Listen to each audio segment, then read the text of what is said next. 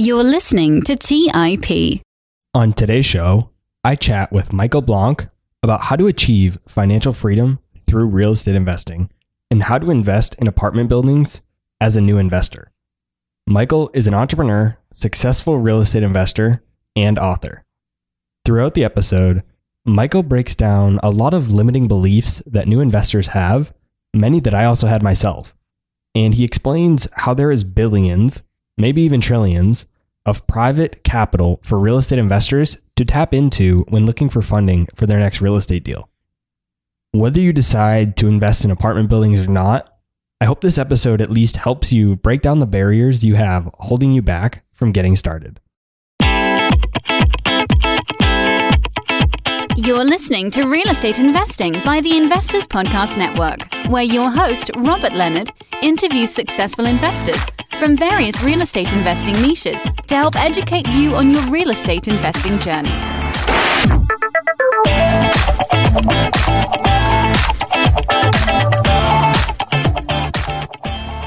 Hey everyone, welcome to this week's episode of Real Estate Investing. With me today, I have Michael Blank. Welcome to the show, Michael.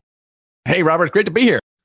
Let's start by talking about your story and how you got into real estate investing. Then we'll dive into a tactical conversation to help us learn how to achieve financial freedom through real estate investing. I grew up without being surrounded by entrepreneurs. So I kind of did the, you know, the normal track, which is, you know, get good grades, which I did, get a good job, which I did. I got into computer science, actually used to be a programmer. After several jobs, I was in the right place at the right time in the late 90s, but a company called webMethods, and we went public in March of 2000 and put a bunch of money in my pocket, which is great. I was the man, Robert. I was the man. And then 2004, I read Rich Dad Poor Dad, which subsequently ruined my life because when I read that book, I was so confused because I thought I was pretty smart, which maybe I am. But when I read that book, I was like, God, I'm such an idiot. Like, I, I can't, I can't believe it that I was so misguided about finances and what I'm striving for. And, and after some significant hemming and hawing, I decided to pursue financial freedom. Because I had a bunch of money, I decided to quit my job and pursue everything at once. So I took all these classes. I took a house flipping class, a apartment boot camp, trade stocks and options. And that was just all fascinating to me. I really love learning. But my big idea was restaurants. And the reason is because I knew a bunch of restaurant franchisees in, in a burger business and they're like, yeah, you hire a guy, they run everything, and you just sit back and count the passive income. I'm like, oh, that's exactly what I wanted. So I went all in, right? I went all, I, t- I took, put everything in there and I hired a guy, super experienced multi unit restaurant operator. And it was great for like a period of three years, two, three years. I was in a state of semi retirement. I built a, restaurants. I bought some and improved them. It was fantastic until the recession hit. And that changed things quite a bit. And I'll make a long story very short. I subsequently lost my IPO millions in the restaurant business, barely got out of it. Added, not only did I exhaust my cash, I added a couple hundred thousand dollars of lines of credit that I got in the heyday. I exhausted that, maxed out my credit cards, almost lost my house. And then I was like, well, what am I going to do? And I had flipped a couple houses up until that point, and I was looking at all the things I've done. I was like, I'm really going to flip some houses. I need to get myself out with real estate. So now all my money at this point wasn't lost yet. It was deployed in the restaurants as they were losing money. So I hadn't gotten that. I hadn't completely lost. I kind of sort of had it but I didn't have any money to invest. So I asked people if they were willing to loan me money for a house flip. You know, my brother-in-law was like, yeah, okay, I'll pay a 12% interest. And so I started raising all this money and buying two houses a month. And it was making good money. I was, you know, there was this, this giant leak in the, in the, in the boat on one end and I was shoveling money on the other end to kind of keep it net zero. And then I actually also got into an apartment building. It was a 12 unit Washington, DC. Kind of one of my wholesalers brought to me. I was like, wow, I had this up. I did this boot camp a little while ago back in 2000, whatever, six. And I did actually spend nine months looking for deals in Texas at the time. But then I got into restaurants I, I had to put it all on hold. So, so I dusted that off and I got into this apartment building and then it was a complete nightmare. Finally, it stabilized and I'm flipping house, flipping houses. And after a while, I was like, damn, I felt like I, I created a job for myself. Because if you're not, if you're not buying, fixing or selling, you're not making, making money and then the money stops. And I was like, well, that's not really what I wanted. It's not really financial freedom. I can't take a month or two off, which I do now. And I was like, and meanwhile, this apartment building, this boring apartment building, just kept sending me mailbox money. I got to say, I got to do more of that and less of this. And that's kind of how it started. And I started blogging about it. How do you raise money? How do you syndicate? Uh, no one used that word at the time. People were just interested in, in that. And that's one thing led to another. And so, you know, today we have all these resources that helps people syndicate apartment buildings. And yeah, so that's how I got started in real estate kind of misguided and like so many people we just all got started with single family houses and uh, that's how i got started it sounds like that first deal is important. And I've heard you talk about this law of the first deal idea. And it's a concept that I actually talk about a bit as well. But for those who haven't heard of this law before, please explain what it is and also why you think it holds true.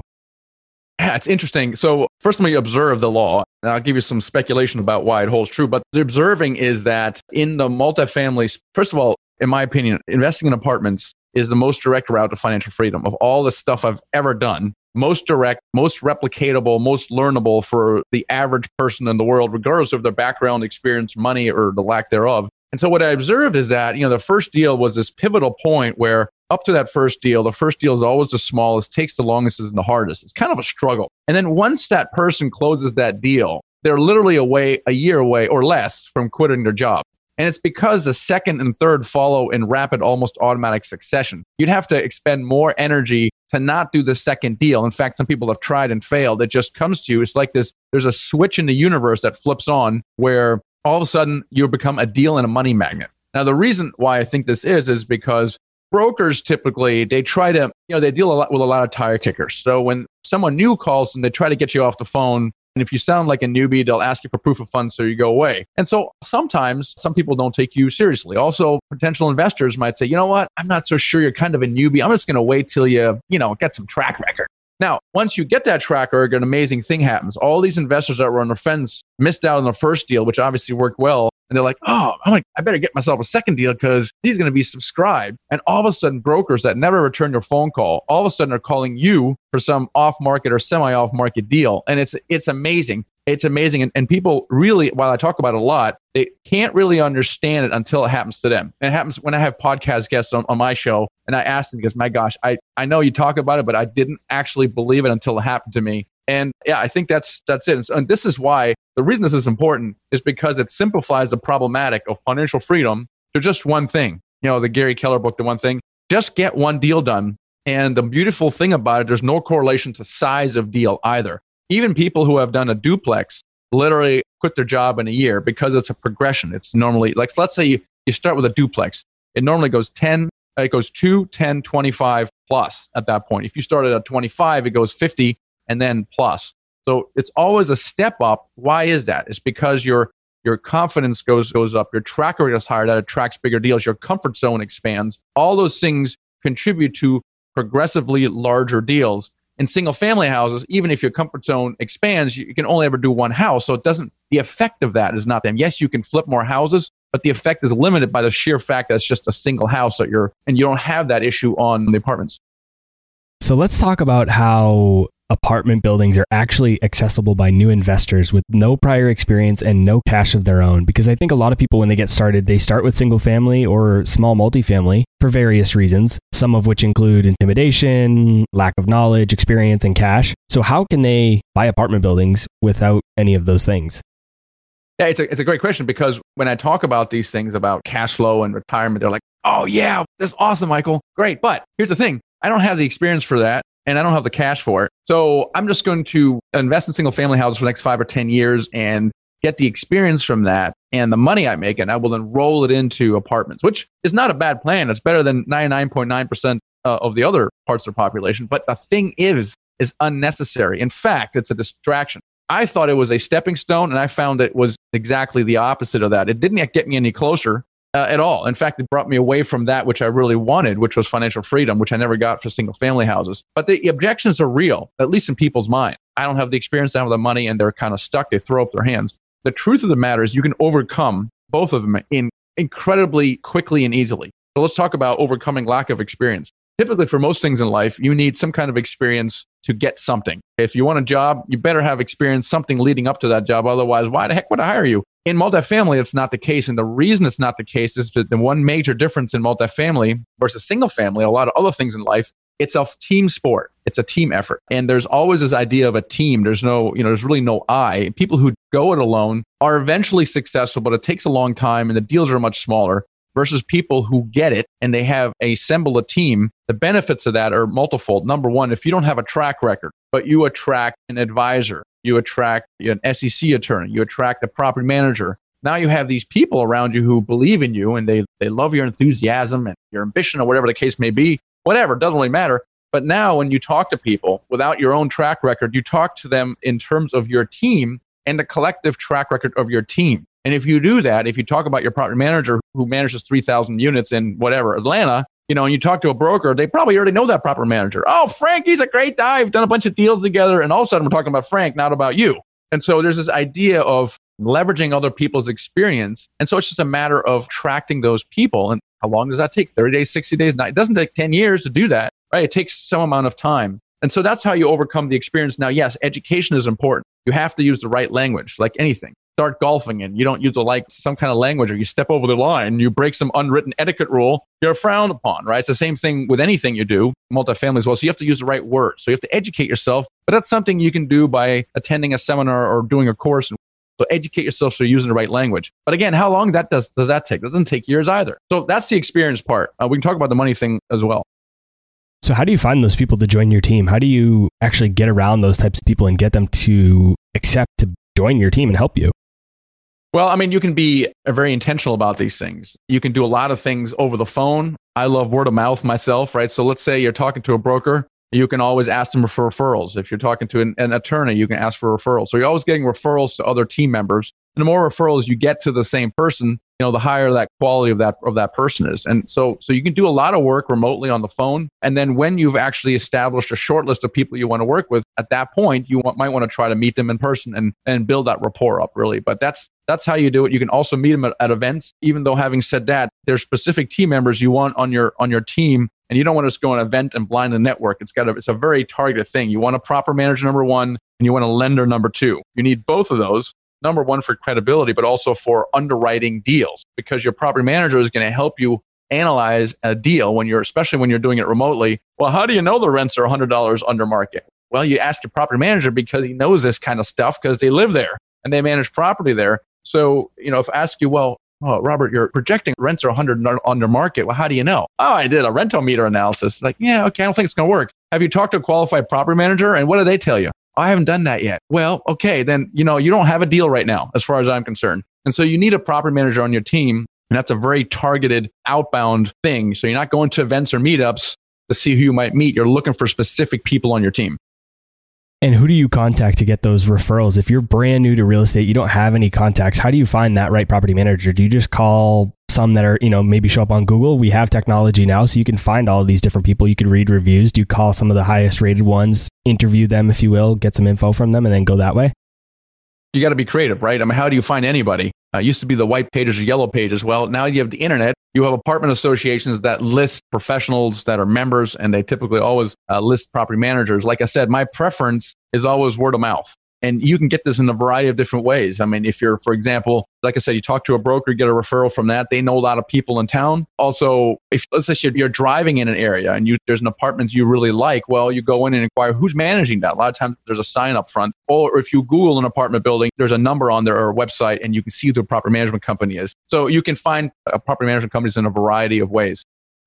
Yeah, I like to rely on my real estate agent because I invest a lot long distance in Texas. I'm here in the greater Boston area and I rely on my my real estate agent. He's also an investor, so he knows not just for for property managers, but for everybody that I need on my team. He's able to give me those contacts when I was first getting started in that area. He's been able to give me that information and provide those referrals. So let's talk about the money portion of it. How can somebody get started with having no cash of their own? Yeah, I mean, this is a kind of a limiting belief that I had as well. As I always thought that I I need to rely on myself to do certain things for anything really. And then when I had to raise money for these house flips and someone, two people agreed to lend me money, this light bulb went off. I'm like, wait a minute, let me, let me straight.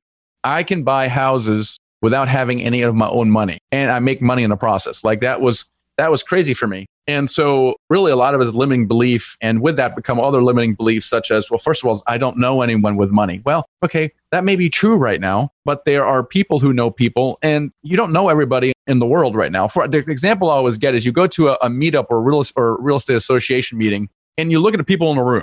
And, and if you were to do a poll, and I've done this before actually, and you say, hey, raise your hand if you've got at least $25,000 to invest in some kind of liquid asset or IRA, right? And a whole bunch of hands go up. You add that money. Okay, keep your hand up if you have $50,000 or more. You know, some hands go down, some stay up. $100,000 or more, some hands go down.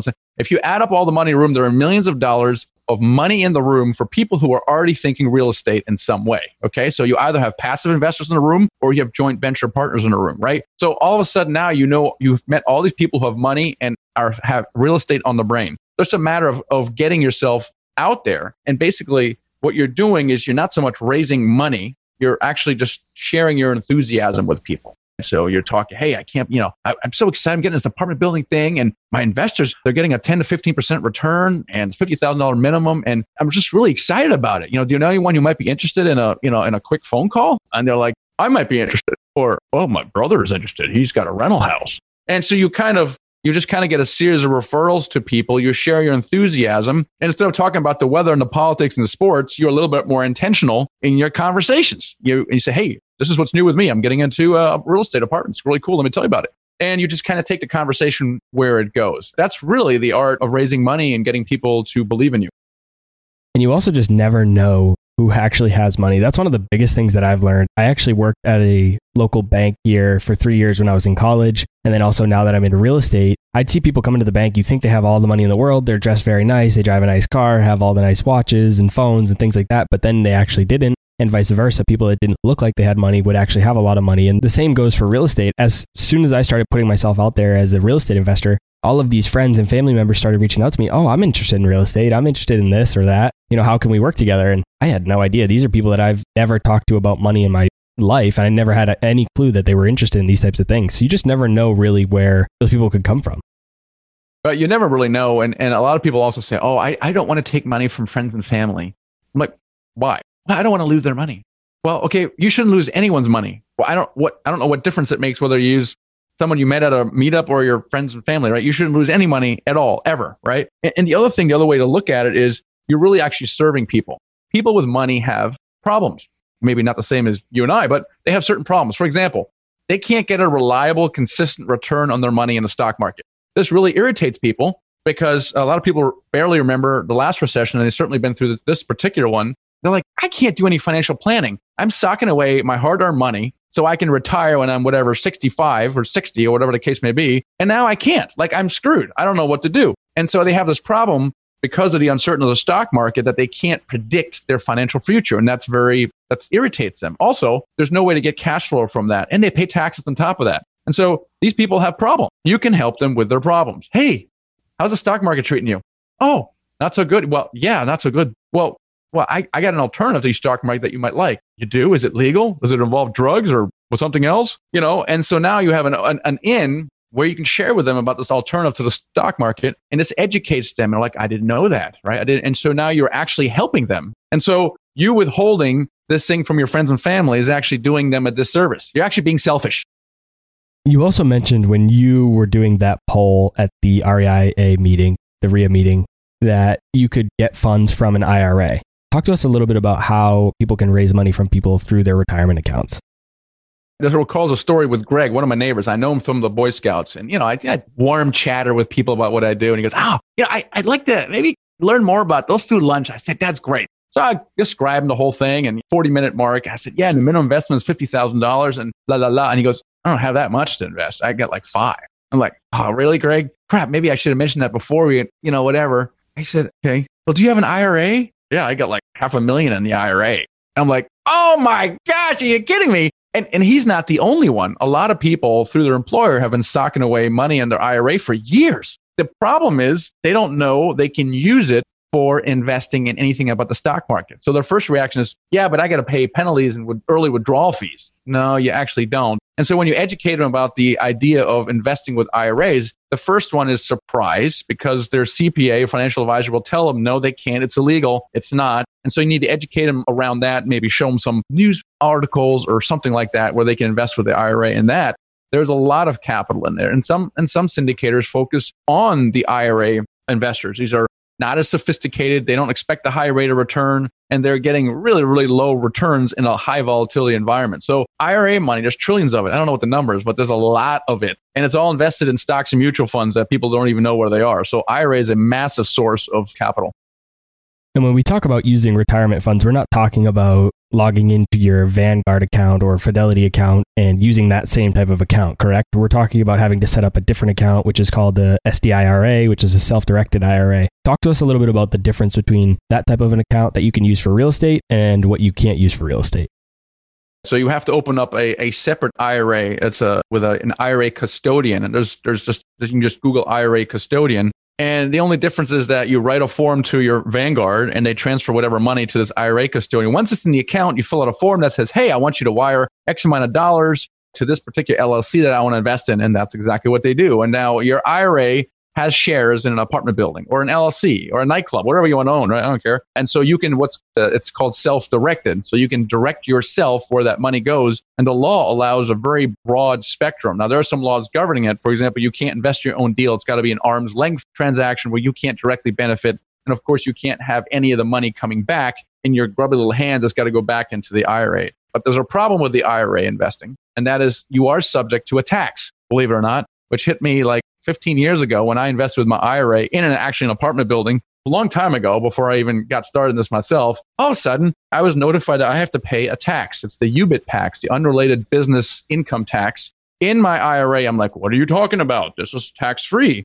No, the UBIT is triggered for investments that use leverage or a mortgage, like a real estate normally does. So when this guy sold his apartment building, it triggered his tax. So I had to file taxes out of my IRA. I had to get an EI tax ID number. I had to file retroactively to 2007, pay penalties and interest and filing fees for not having filed the tax. And it was a god awful mess. And I'm like, this can't be. This cannot be. So what's the solution to that, you might ask? And it's to set up a solo 401k. And my good friend Damion Lupo talks about this. It's called the EQRP. EQRP is essentially a solo 401k that bypasses the, the, the UBIT entirely. But the best thing, well, that's that's pretty darn good because it saves you basically taxes. a little more expensive to send to send up, but uh, not much more. And you can also sign the documents yourself, which is a, a major benefit because when you're investing in a syndication, it moves very quickly. Sometimes these things are sold out so quickly, but the paperwork process with your custodian can take days, sometimes even a week. And by that point, they're already subscribed because the process requires a custodian to sign the documents on your behalf. So you're not signing it directly. The whole thing is horse manure myself, but that's the process. With this solo 401k, you can sign, you are your own custodian. I'm my own administrator, so therefore I can sign subscription agreements, everything else myself and get it done within an hour or two. So I really love that. So we're directing all of our past investors to the EQRP route for those reasons. So I love this idea as well. I've studied it quite a bit, so I know a decent amount about it. I definitely don't know everything, but I know I know enough to be dangerous and obviously you know quite a bit about it as well. So I think it could be intimidating for a lot of people though that hear this. We hear this conversation, you and I kind of get it. We can have this conversation, but people listening might not who don't have the background that we do might have they just might be thinking this just sounds too complex. How do you explain this to people when they haven't done anything like this before? So if you're going to someone and you want to raise money from them, how do you explain this to them in simple terms so that they understand what they're actually doing and you can actually get access to their funds?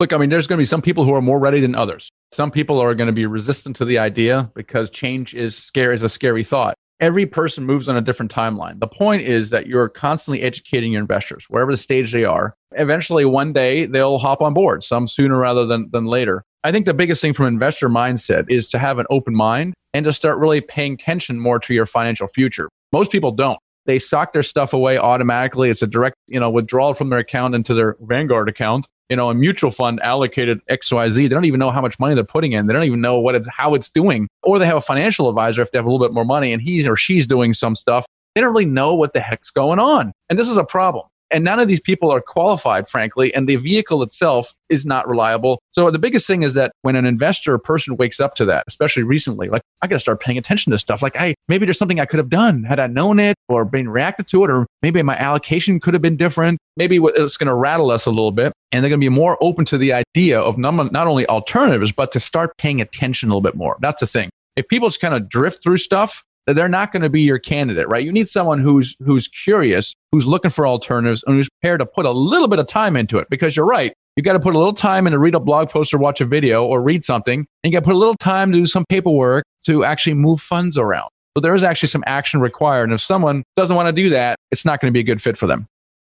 And so, would this be considered in all cases a syndication where you have to have legal filings with the SEC in order to do this type of thing? Or can you do it on smaller deals without having to go through all of that with the SEC? You also have to pay attention to the law, whether whatever you call it. And the, the SEC securities bear are, are really there to protect you. So the question I always get, well, if you're doing a quota syndication and you're doing it with friends and family, do you need a private place? Do you need some of the SEC documents that cost twelve, fifteen thousand dollars? And I say, well, it depends. The regulations are there to protect you. So if you don't have, if you don't file the proper filings and forms that cost money, and the deal goes south, you know, and your investors start to want to sue you or or figure out how they can get you, they're going to call the state SEC and they're going to look and see if you have the filings. Oh, you don't have filings? and they may launch an investigation on you. Okay. Is that, do you want that? Are your investors inclined to do that? If your investors are friends and family, are they really going to sue you? They may not speak to you at Thanksgiving anymore. Are they going to sue you? Are they going to call the SEC? I don't know. It's up to you, right?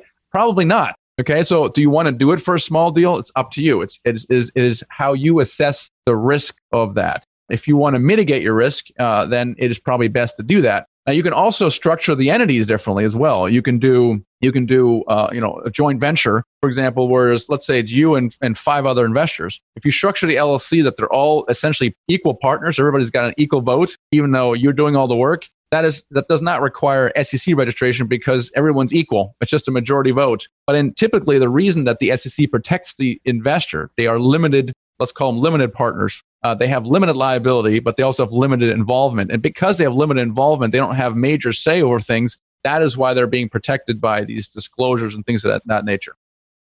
Yeah, that latter situation that you just mentioned was exactly what I was thinking about is I think there's probably people listening to this that are going to say, okay, this might be a good source of funds for me to do a deal. Maybe I could go out and get an 8, 10, 12 unit property do I really need to do a whole syndication for that? Or could I just do a joint venture and do an LLC? Can people still invest in the deal that way using their IRA? And yeah. then would I still need the paperwork from the SEC? Yeah, again, like I described, if you do an equal partnership, the answer is is no. You got to be careful with IRA though, but uh, with IRA money. But yeah, you don't you don't you don't need that. But again, you should have your obviously I'm not an attorney, and you should have your attorney advise you on these things. I'm just giving you a couple different different ways to do it, where you can save some money on the on the attorney cost, and that's that's certainly one way to do it.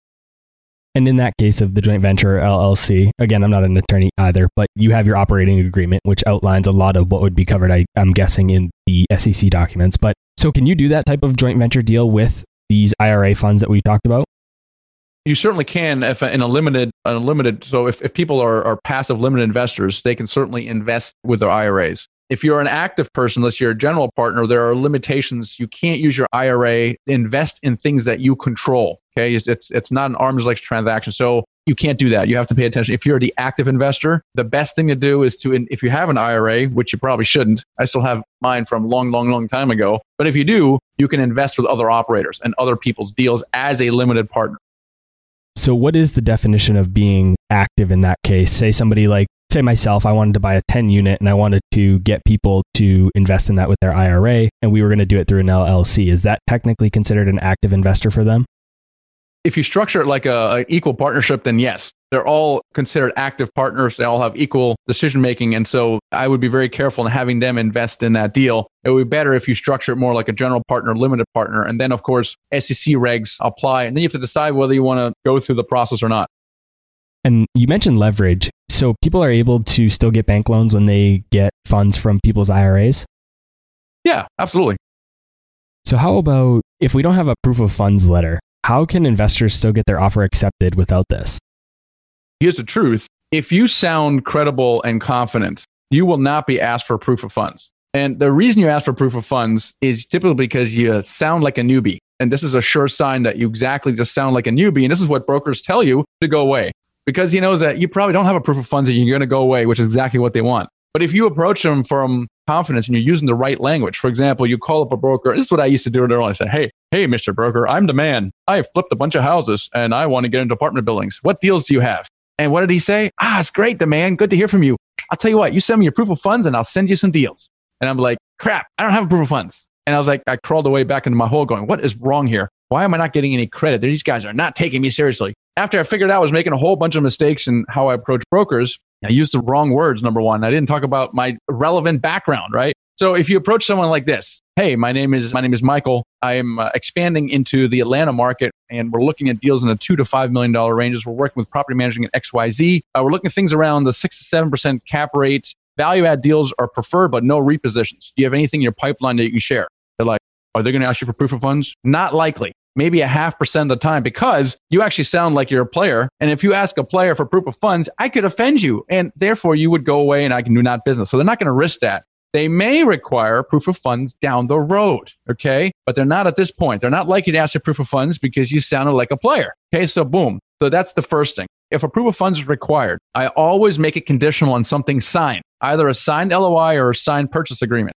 Okay. Because sometimes the seller magically requires it. At the end of the day, it's kind of a trust issue, but let's say they insist on it. Okay. Always make it conditioned on a signed letter of intent or a signed purchase agreement. Within 72 hours, I will supply a proof of funds letter because getting a proof of funds letter is kind of a pain. You have to find a high net worth individual who's willing to call their bank or their financial advisor that writes a letter that says, this individual has at least $1 million under management here. And it's signed by the thing, and that's your proof of funds. So it doesn't cost them anything. It doesn't obligate them to invest, but it's a pain, right? And you can play that card every once in a while. But people think, oh, I'm just going to get this letter. Every time I make an offer, I'm going to call my, my friend Joe. Oh, it's been 30 days. Oh, maybe they have to get another letter so it's more recent. No, don't do that. You're wasting everybody's time.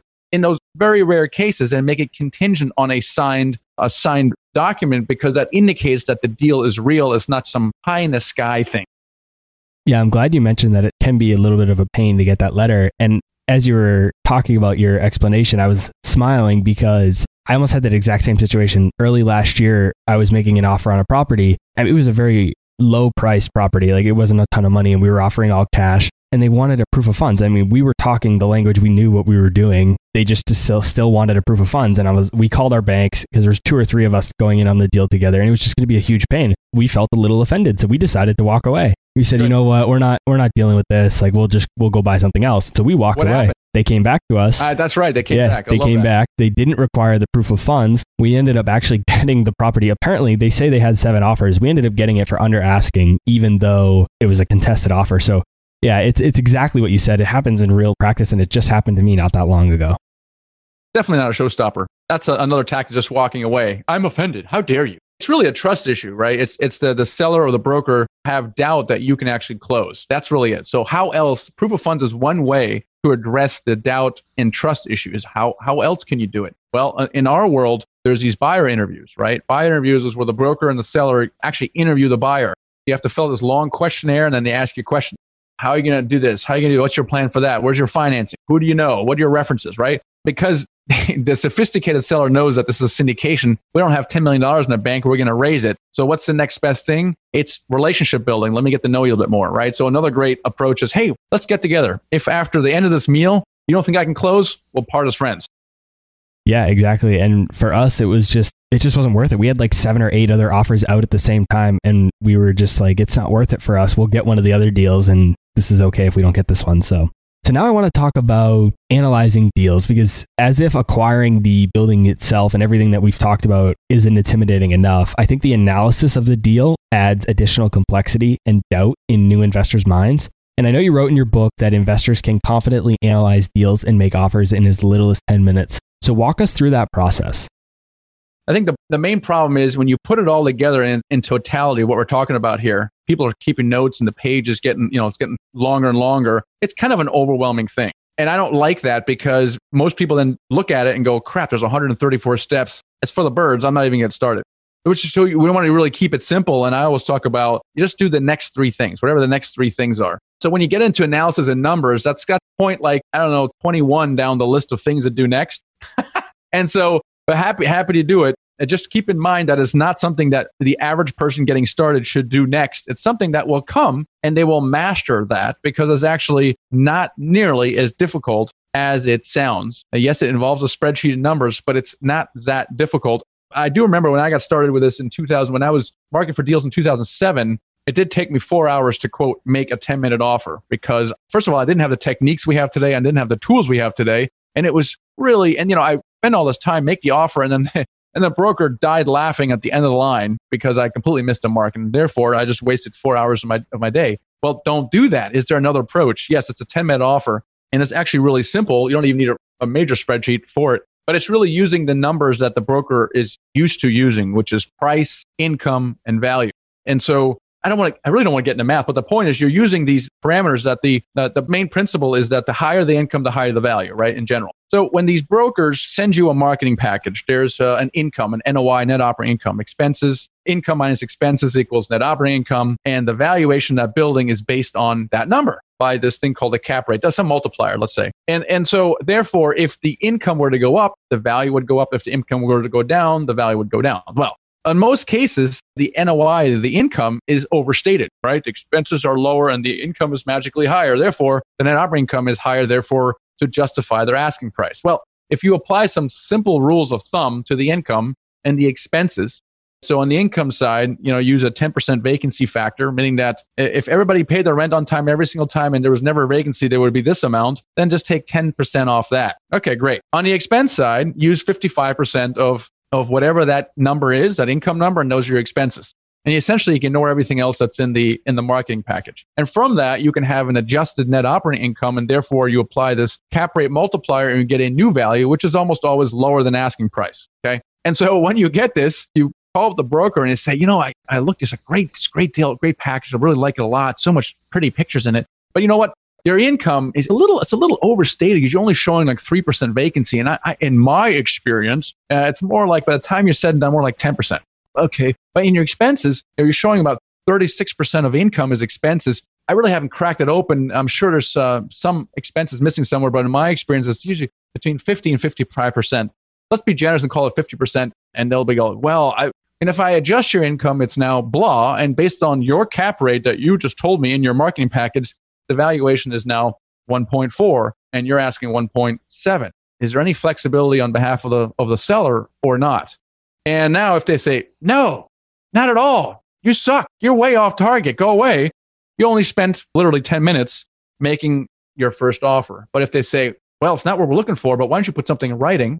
You are now somewhere in the ballpark of what the seller is actually looking for. And now, when you're invited to put something in writing, normally means that you're putting a letter of intent in place. Now you can crack open the, the syndicated deal analyzer spreadsheet and go deep on these numbers and come up with a number and now you can spend your four hours, but not before.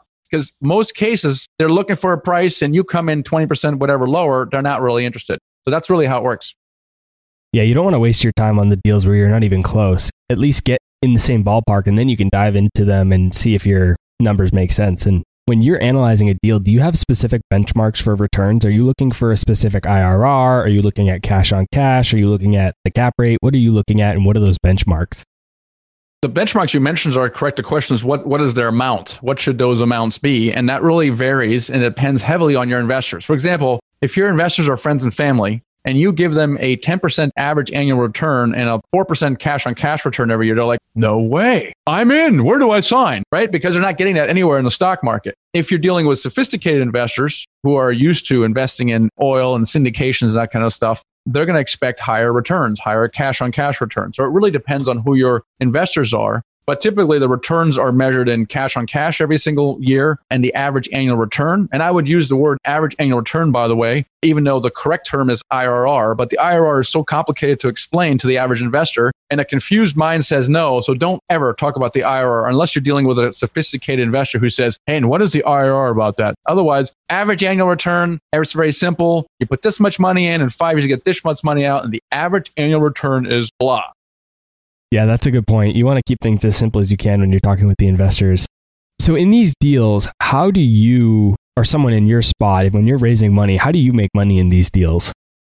Beautiful thing about syndications syndications allows you to make money out of nothing essentially and, and and the reason i love it and this is great for entrepreneurs is that we entrepreneurs we love creating stuff out of thin air out of absolutely nothing so as a syndicator you're bringing different parties together that wouldn't exist without you you're bringing a deal you're bringing the money, you're bringing someone who's managing it all, you're bringing all these people together and you're making something of value. And so for that, you get compensated. And you get compensated in three ways. One is you get compensated upfront when you buy the property, uh, something called an acquisition fee, which is typically 2 to 3% of the price, which, if you do some simple math, is a significant fee. Now, you might wonder, well, why do you deserve such a fee?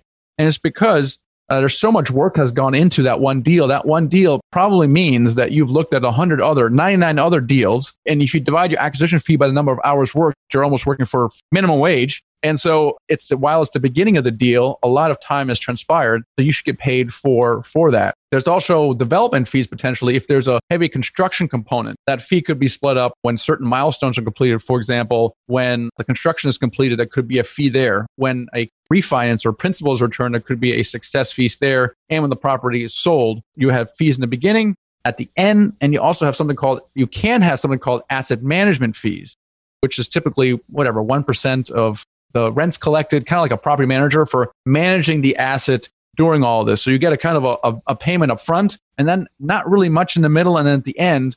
So to cover overhead, and put a little money in your pocket, you have something called asset management fees. And that's all if you don't have any of your own money in the deal. That's for you putting in the sweat equity. If you invest your own money, you are now also invested as a limited partner or a passive investor, and you get compensated separately for that. Do you often get equity in the deal even if you don't put in your own capital? Yeah, very much so. And typically, it really depends that you retain 20% of the deal, 30%, sometimes, especially when you're getting started, the deals are smaller, sometimes even higher. So, in other words, so let's say it's a 20, 80, 20 split. The investors putting up all the money get 80% of the entire deal. You, as the syndicator or the general partners, whatever that party is, gets the what's called retain equity. The 20% is what they get for basic sweat equity. And so not only do they get paid an acquisition fee and asset management fees, thank you for reminding me, but also out of that particular equity bucket. So it's almost like they put in 20% of the money, but they didn't, but they're still getting paid 20% of the actual profit out of that general partner position. So, which of the return benchmarks that we've talked about is a deal breaker for you? If a deal doesn't meet this specific criteria, you won't pursue it, just regardless of how good other things might be. The biggest criteria is the returns for the investor. That is it. Because at the end of the day, you need to be able to sell this deal to the investors. And that's the dividing line, right? So you have to decide what is the criteria, what is the lowest return you can present to your investors before they will not want to invest with you. And you typically cash on cash and average annual return, or let's say IRR. So you might say, for my pool of investors, I can't go below a 13% IRR and I can't go below a 6% cash on cash return, let's say. When you analyze this deal, and you slice the pie up and you do a bunch of numbers, price, mortgage, fees, la la. At the end, as soon as it drops below a 6% cash on cash and a 13% IRR, you can't go there. So you have a variety of levers you can pull. You can adjust the price, of course. You can adjust the mortgage. You can adjust your fees, right? You can just for particular levers. But the point is the that return has to be there. And it has to be realistic also. And this is the problem with numbers. I see a lot of syndicators putting out deals and you look at their underwriting and their assumptions, and they're just making stuff up. They're optimistic in many, many different creative ways to make the investor returns make. And it drives me batty because the unsophisticated investor will simply look at the returns. Well, he's got a higher return than you do, Michael. Why should I invest with you? Now I have to explain to you that returns are not created equal. So it's not just the returns, it's also the assumptions behind those returns that are important. And also the risk. I mean, everything is a risk uh, weighted adjusted return, right? I mean, it, just because somebody can get 10% over here and somebody else can get 10% over here doesn't mean those 10% returns are equal by any That's means. Exactly right. So, so far throughout this whole conversation, we've assumed that it's a good idea for new investors to buy apartment buildings. And of course, you would argue that that is a good idea. But let's take the other side of the argument for a minute. Why might it not be a good idea to buy an apartment building as a new investor? And who might the strategy not be good for? That is a good question because it's very broad. And I would almost say that it's really for anyone who wants to quit their job, financial freedom, and they have real estate on a brain. It's literally that broad. The thing is, we talked a lot about different aspects. You put it all together and it's very, very complicated sounding, very overwhelming, all the different pieces you have to do. But the beauty about it, we went back to talking about this is a team sport. And because it's a team sport, we see a lot of joint ventures and partnerships happening where one person is focusing on their strength in a particular area so that you don't have to do all the things we just talked about. So, for example, some of the, the easiest and best joint ventures are separated into two. One is the relationship person. They're bubbly, outgoing, love to talk to people. You put a spreadsheet in front of them, they freak out and they get a heart attack and die. Okay. And then you have the numbers person, a detail oriented person and you really need both, right? Because the the, the relationship person is the one who uh, makes relationship with new investors, with brokers. But then you need a detail oriented guy to actually crunch the numbers, uh, call BS on the broker, on the seller, uh, handle due diligence, operate the asset, right? So it's not very common that one person can do can do both. And so these uh, partnerships they really work really, really well. Now, there's other partnerships also, other components. One is the the operation of the asset. Again, an operating person is quite a bit different than someone who raises money and buys and brings in deals, right? That's a more of a hunting mentality. The operator is more of an administrator, a manager, right? Every single day they're doing the same thing. They're managing the property. And That could be another person as well. Then there's a fourth person, and this is the marketing person. Because as we scale our businesses, we have to start using online marketing techniques. And that is a totally different hat, totally different person to put out blog posts, videos, talk on social media. It has nothing to do directly with raising money or finding deals. So while this is very overwhelming, really what you're doing is you're building a business where you have people who already love the thing that you hate to do and you find yourself. The thing they all have in common is the two things I just mentioned. They want financial freedom and they want to do it through real estate. And therefore, if you have those two things, that's who it's for. Now, if you don't want financial freedom or you want financial freedom and you want to do something else, and this is not for you. But for people who have financial freedom and real estate on the brain, it is absolutely for you. What is a common piece of real estate investing advice you hear given that you don't think is good advice? And how would you make that into good advice?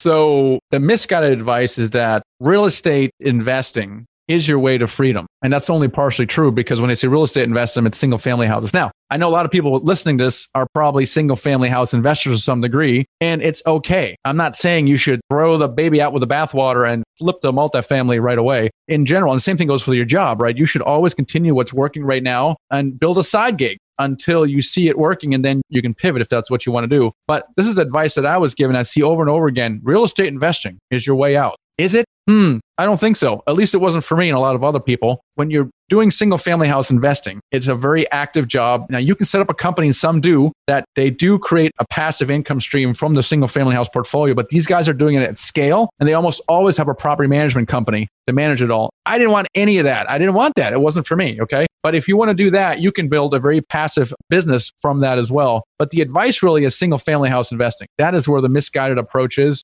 And it's because no one really talks about it. And most people think it's a stepping stone to the other thing. So I would turn that advice yes, real estate is the way out, but not in the way that you think, which is most likely single family house investing. Might you consider this other form of real estate investing? All of the information we've talked about today, I think, has been great, but learning about it is only one part of the equation. The other big piece of the equation is actually going out and taking action on what we've learned so, what is the first thing someone should do when they're done with this episode to start working towards their real estate goals? First step is to have an open mind because a lot of people listening to this are probably like, I'm not sure. I think I'm going to stick with my rentals. The first one is definitely an open mind because uh, most people, again, are struggle with the lack of experience or the lack of capital. If you have an open mind, the next best thing is to educate yourself about this. And your podcast is doing a great job with that when we do this stuff and we get all excited about this new thing about real estate investing, our friends and family don't do that. They look at us like we're the black sheep and probably crazier. And they, and worse, they try to talk us out of it. And they maybe even stop talking to us because they think we're crazy. And so you think you're crazy. And then when you come to these live events, for example, or these online communities with other crazy people like you, you're like, huh, maybe I'm not so crazy. And so finding a community of peers that are doing what you're doing and want to do what you want to do is, is, is really, really critical. And if you're looking for that type of community, definitely check out some of the stuff that Michael's doing. We also have our Facebook group with growing community that with a ton of people that are very like-minded to everything that we've talked about today. So feel free to check that out as well. But Michael, for those listening that really want to dive into your resources further and connect with you, where can they go to find you? themichaelblank.com. That's a blank, B L A N K, and it's got a the in front of it because there's only one Michael Blank. As it turns out, there's more than one. I don't understand this. So, themichaelblank.com, where you can just Google apartment building investing. We have a podcast, YouTube channel. We have the yellow book, Financial Freedom with Real Estate Investing, and that's how people can uh, can find us. Awesome. I'll be sure to put links to that in the show notes. I'll also put links to everything else that we've talked about throughout the show so everybody can go pick up those resources there. Michael, thanks so much for joining me. Robert, this was fantastic. Thanks for having me on.